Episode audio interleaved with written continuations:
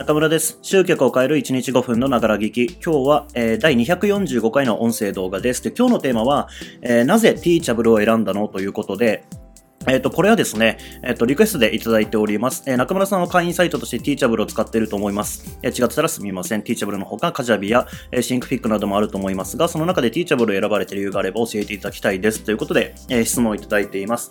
えー、まあ、おっしゃる通りで、えー、僕はそのコンテンツサイトをですね、え、オンラインプログラムとか、え、まあ、販売してますけれども、それをじゃあ、こう、受け取ってもらうところどこなのかっていうこと。で、今僕は Teachable っていうところを使ってます。もともとは WordPress で使っ、作ってたんですけれども、その会員サイトね。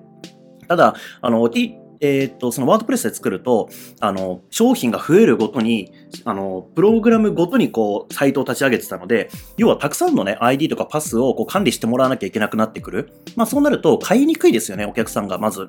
えー、まあ学びにくいから買いにくいっていうことで、えー、まあ LTV を上げるっていうことで、まあ複数の商品を買ってもらうってことはやっぱり考えるわけですけれども、まあそうなった時に、複数買いにくいなって思ったので、えっ、と、去年ですね、2019年の、まあ、10月ぐらいに、えー、完全にリニューアルして、えー、引っ越しをしたという感じで、そこでティーチャブルを選んだんですね。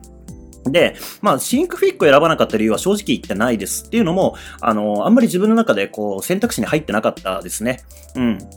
で、えっと、カジャビについては、まあ、なんだろう、まあ、高いっていうのが一番ですかね。その、もともと僕はその、販売サイト自体は別で、えー、使っているんですね。今もです。今もだし、えっ、と、その当時も販売、まあ、要は、いわゆるセールスレターですね。とか、決済を受けるっていうのが、えー、まあ、別のサイト、うん、サービスを使ってたんですよ。今ではワードプレス使って、まあ、海外のね、あの、プラグイン使って決済を受けてますけれども、うんと、その当時だと、えー、クリックファネルズっていうね、まあ、これも最近まあ使ってる人多いですけれども、そういう海外のツールを使ってたんですよ。まあ、っていうのもあって、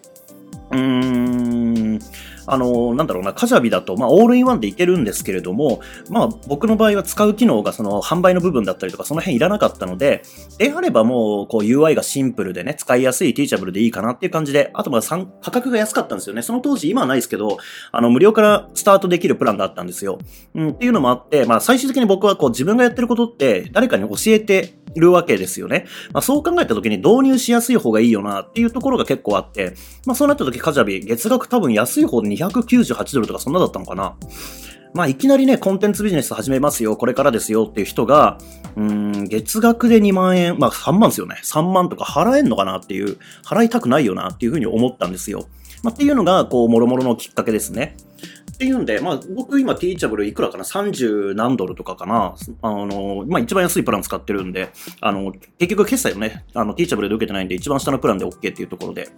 まあ、なので、えー、僕が選んだ理由としてはとしてはその辺ですかね。まあ、お客さんが導入しやすいであろうっていうことと、うん、シンプルであるっていうこと、必要十分な機能がついているっていうので、え、カチャビじゃなくてティーチャブルを選んだっていう感じです。まあ、なのであんまり深い理由がないですね。で、まあ、僕はカチャビ使ってないんで、あの、カチャビ使いたいって言われた時には僕は対応できないですけども、うん、まあ、使いたい方を使えばいいのかなっていうふうに思ってます。まあ、基本的にね、あの、やりたいことが達成できる機能がどっちもついてるんで、あの、自分の状況に合わせて選べばいいのかなとは思っています。うん。まあ、シンクフィック選ばなかった理由っていうのは特になしっていう感じで、あの、あんまり考えてなかったですね。ティーチャブルかカジャビで考えてたんで。